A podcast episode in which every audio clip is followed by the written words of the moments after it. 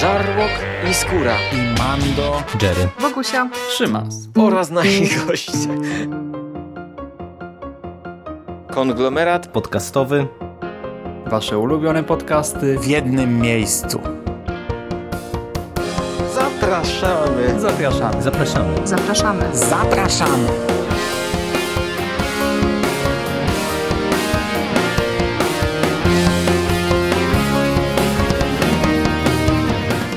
W konglomeracie podcastowym, czyli na platformie, która zbiera wszystkie Wasze ulubione podcasty w jednym miejscu.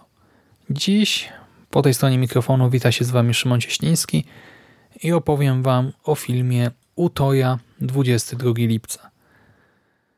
Utoja 22 lipca. Film produkcji norweskiej z marca tego roku, 2018 roku. Film, który otrzymał nominację do Złotego Niedźwiedzia na festiwalu w Berlinie i film, który zobaczyliśmy na festiwalu Transatlantyk 2018. Użyłem formy mnogiej zobaczyliśmy, ponieważ obejrzałem go razem z Bedwulfem. Bedwulf miał chwilę wcześniej urodziny i jednym z elementów prezentu rodzinowego był wypad na Transatlantyk do kina i poszliśmy innymi na Utoję.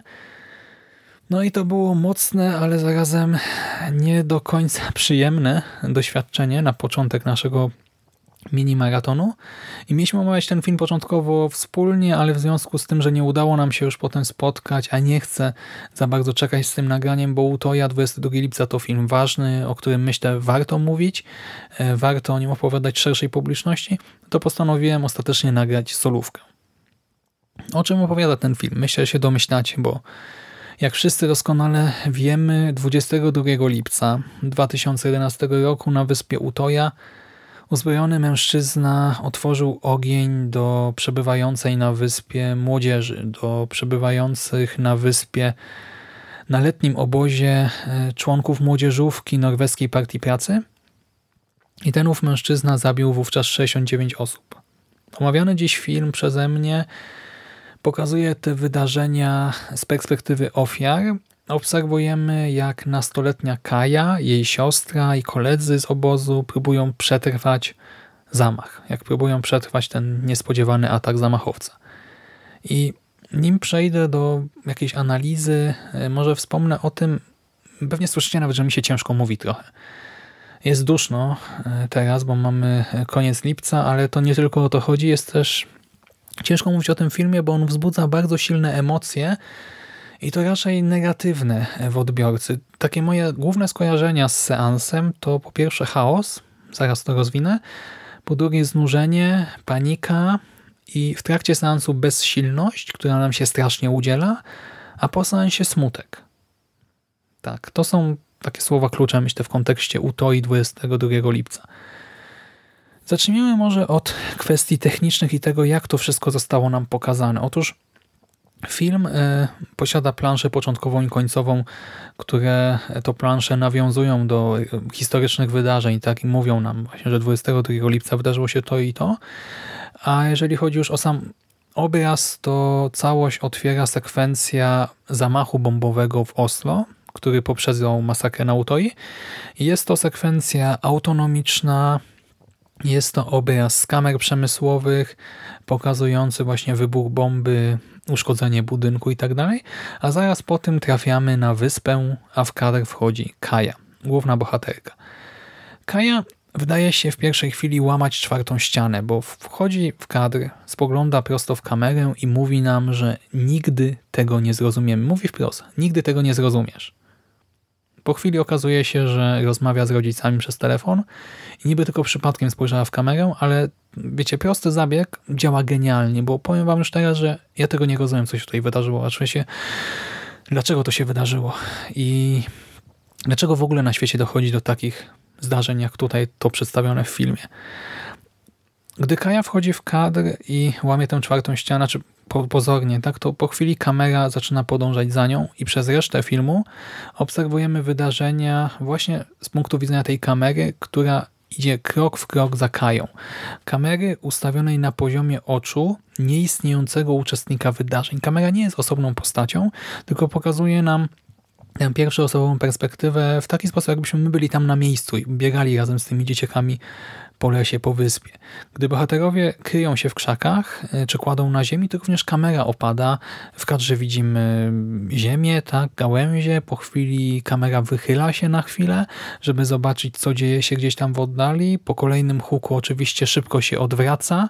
E, wiecie, to jest naturalna reakcja kogoś, kto by tam był. tak? Słyszymy wystrzał, no to się chowamy znowu, yy, spoglądamy na resztę tych dzieciaków, tak na skuloną młodzież, yy, widzimy ich przestraszone twarze, czasami spoglądamy w jakiś z pozoru bezsensowny punkt, gdzieś nie wiem, na tułów, nogi yy, tych dzieciaków, bo w tym chaosie trudno zebrać myśli i akurat my tutaj jako obserwator, kamera, po prostu no, czasem odwracamy wzrok tak i staramy się jakoś dojść do siebie.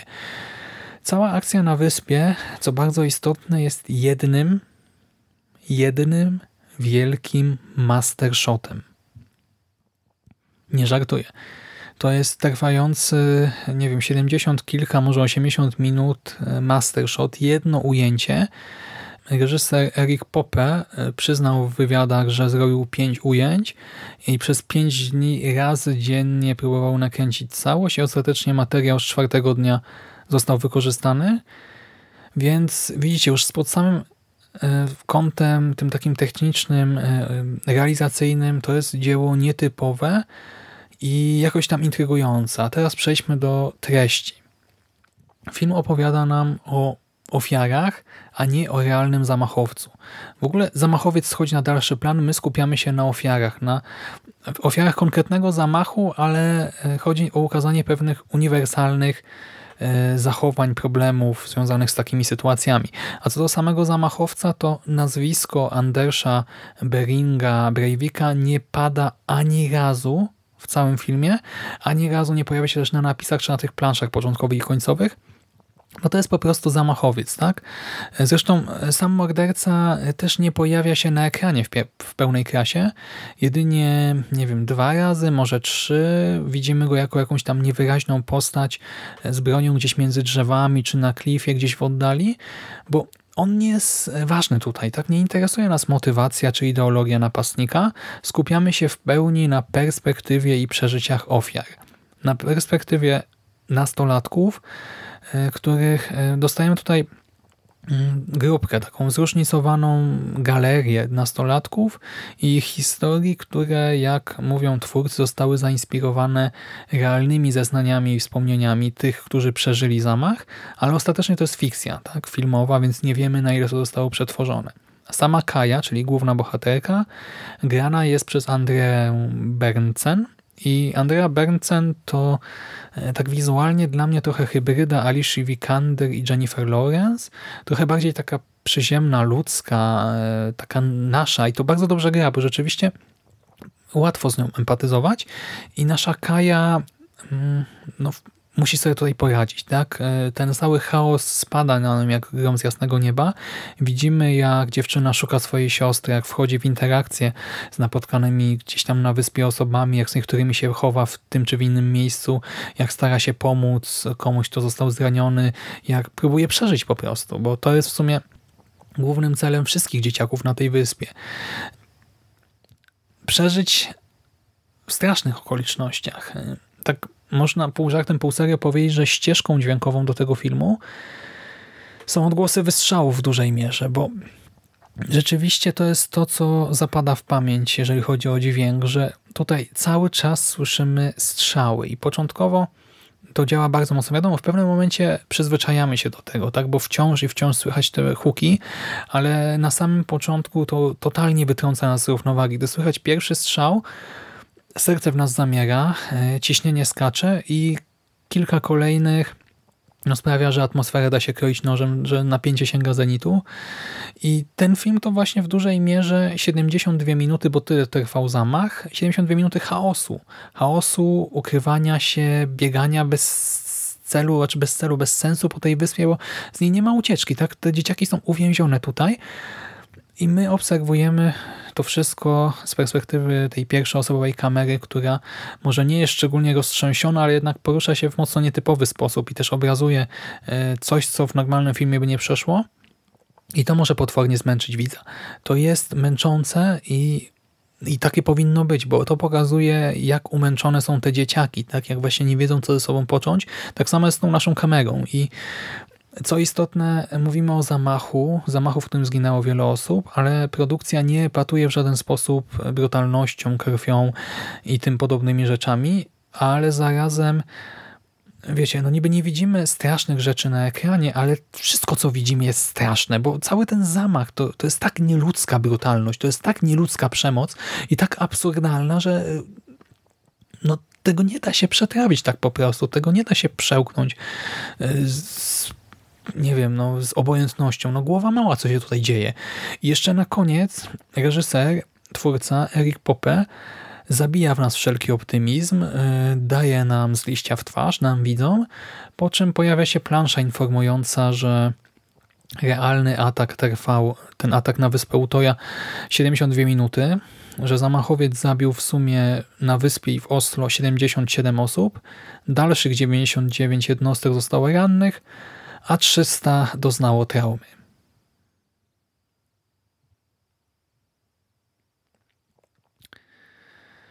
I potem wychodzimy z kina, tak? Z, ze świadomością tego i z, z, tym całym doświadczeniem, bo to, to nie jest po prostu kolejny jakiś tam seans, tak?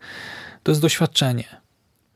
I przykładowo Guy Lodge z The Variety zastanawia się, jaki jest sens powstania tego filmu i czy takie produkcje mają w ogóle sens, tak?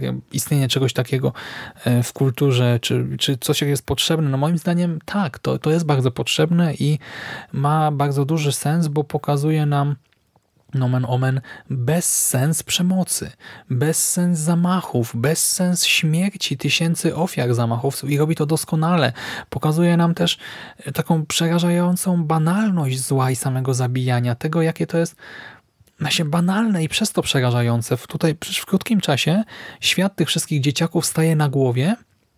Wiecie, z perspektywy e, obserwatora tych wydarzeń z Polski, kogoś to przeczytał o tym w gazecie, no to to może nie mieć nasz wielkiego wpływu na nasze życie, ale dla wszystkich tych, którzy uczestniczyli w tym wydarzeniu, no to normalność nie jest możliwa. Tutaj nie da się tego cofnąć, odwrócić. Tak? Tu do porządku już nigdy więcej e, ten ich świat nie zostanie przywrócony. Do tego Utoja 22 lipca pokazuje też, jak ogromny chaos wywołują takie wydarzenia. E, jak trudno jest zachować nawet nie tyle spokój, ale jakąkolwiek racjonalność, logikę działania, tak jak trudno zebrać myśli w takiej sytuacji. To wszystko tutaj świetnie zostało pokazane na ekranie i to też jest bardzo dobra próba uwrażliwienia widza na przemoc uwrażliwienia widza na przemoc, bo umówmy się, współczesna widownia kinowa, zresztą nie tylko widownia kinowa, ogólnie większość z nas jest raczej uodporniona na obrazy przemocy. Tak codziennie w wiadomościach słyszymy o mordercach, zamachowcach, e, gwałcicielach, pedofilach itd., tak itd. Tak Oglądamy przecież, no, jestem fanem horrorów, tak? I oglądałem takie rzeczy na ekranie film, kinowym, czy na ekranie laptopa, czy telewizora, co się w głowie nie mieści pewnie wielu osobom. I wiele z tych rzeczy mnie nie rusza. Czy, okay, ja mam jeszcze tę wyobraźnię czuciową, ja też jestem dosyć wrażliwy, więc też przeżywam pewne rzeczy, na które wiele innych osób byłoby obojętnych, ale tak czy siak nadal jestem troszkę już uodporniona na takie obrazy. Poza tym przecież nie w dzisiejszych czasach idzie się do kina na Johna Wicka, czy na Niezniszczalnych i drapiemy się po nosie, czy za uchem, gdy postacią na ekranie odstrzeliwuje się głowy. Nas to nie rusza. Ale taka autoria to jest coś zupełnie innego. To jest inne doświadczenie, które sprawia, że nawet jeżeli nie widzimy tych właśnie mm, postrzelonych dzieciaków e, w momencie postrzału, tylko gdzieś potem jakieś ciało leżące na gałęziach gdzieś pod drzewem, to to robi ogromne wrażenie i porusza te wrażliwe strony w nas.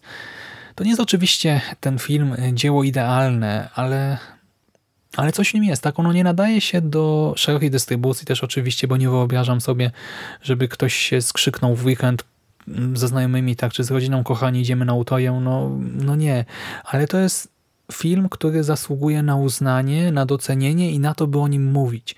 On porusza bardzo, bardzo, bardzo delikatną materię, tak, stąpa po niezwykle grząskim gruncie, ale robi to pewnie. Robi to pewnie, świadomie i nie popełnia przy tym karygodnych błędów. I za to ja naprawdę doceniam dzieło Erika Popa, bo Recenzenci zastanawiają się, widziałem w różnych miejscach takie pytania, czy estetyzacja przemocy jest etyczna, tak? czy tworzenie komercyjnego filmu w oparciu o tak wielką tragedię jest etycznie akceptowalne. No kurczę, no myślę, że w takiej formie absolutnie tak. Absolutnie. Tutaj to nie jest y, próba spieniężenia ludzkiej tragedii, nie. To jest próba oddania czegoś, co w innej formie jest trudne do przekazania. Nie wyobrażam sobie, e, jak inaczej można by zobrazować e, ten właśnie chaos i tę bezsilność. No naprawdę to, to wypadło tutaj idealnie i chwała twórcom za to, że się tego podjęli i że podołali. Wiecie, to nie jest polski Smoleńsk, tak? To nie jest kino gatunkowe, które właśnie wykorzystuje jakieś teorie spiskowe, e, które e, bawi się tematem tak naprawdę e, ludzkiej tragedii. Nie, to jest, jak już wspomniałem wcześniej, w sumie to jest dobre słowo, doświadczenie. Prawdziwie imersyjne, wciągające, ale przy tym strasznie wyczerpujące i przygnębiające doświadczenie. Jeżeli zobaczycie ten film na jakimś festiwalu, to serdecznie polecam się z nim zapoznać. Tylko z odpowiednim nastawieniem, tak? I bądźcie gotowi na to, że z kina wyjdziecie przybici, bo my z Bad Wolfem też nie rozmawialiśmy ze sobą za bardzo. Ja tak próbowałem jakoś rozluźnić atmosferę, ale też mi to nie wychodziło, bo bo to jest straszne, co się wydarzyło na Utoi, co się wydarza na świecie i co zobaczycie na ekranach, jeżeli pójdziecie na Utoję 22 lipca. I to już wszystko ode mnie na dzisiaj. Dzięki serdeczne za uwagę. Mimo wszystko miłego tam wieczoru, dnia, weekendu i do usłyszenia następnym razem. Cześć!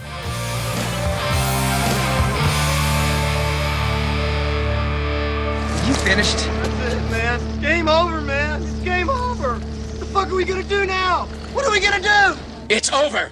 Nothing is over! Nothing! You just don't turn it off!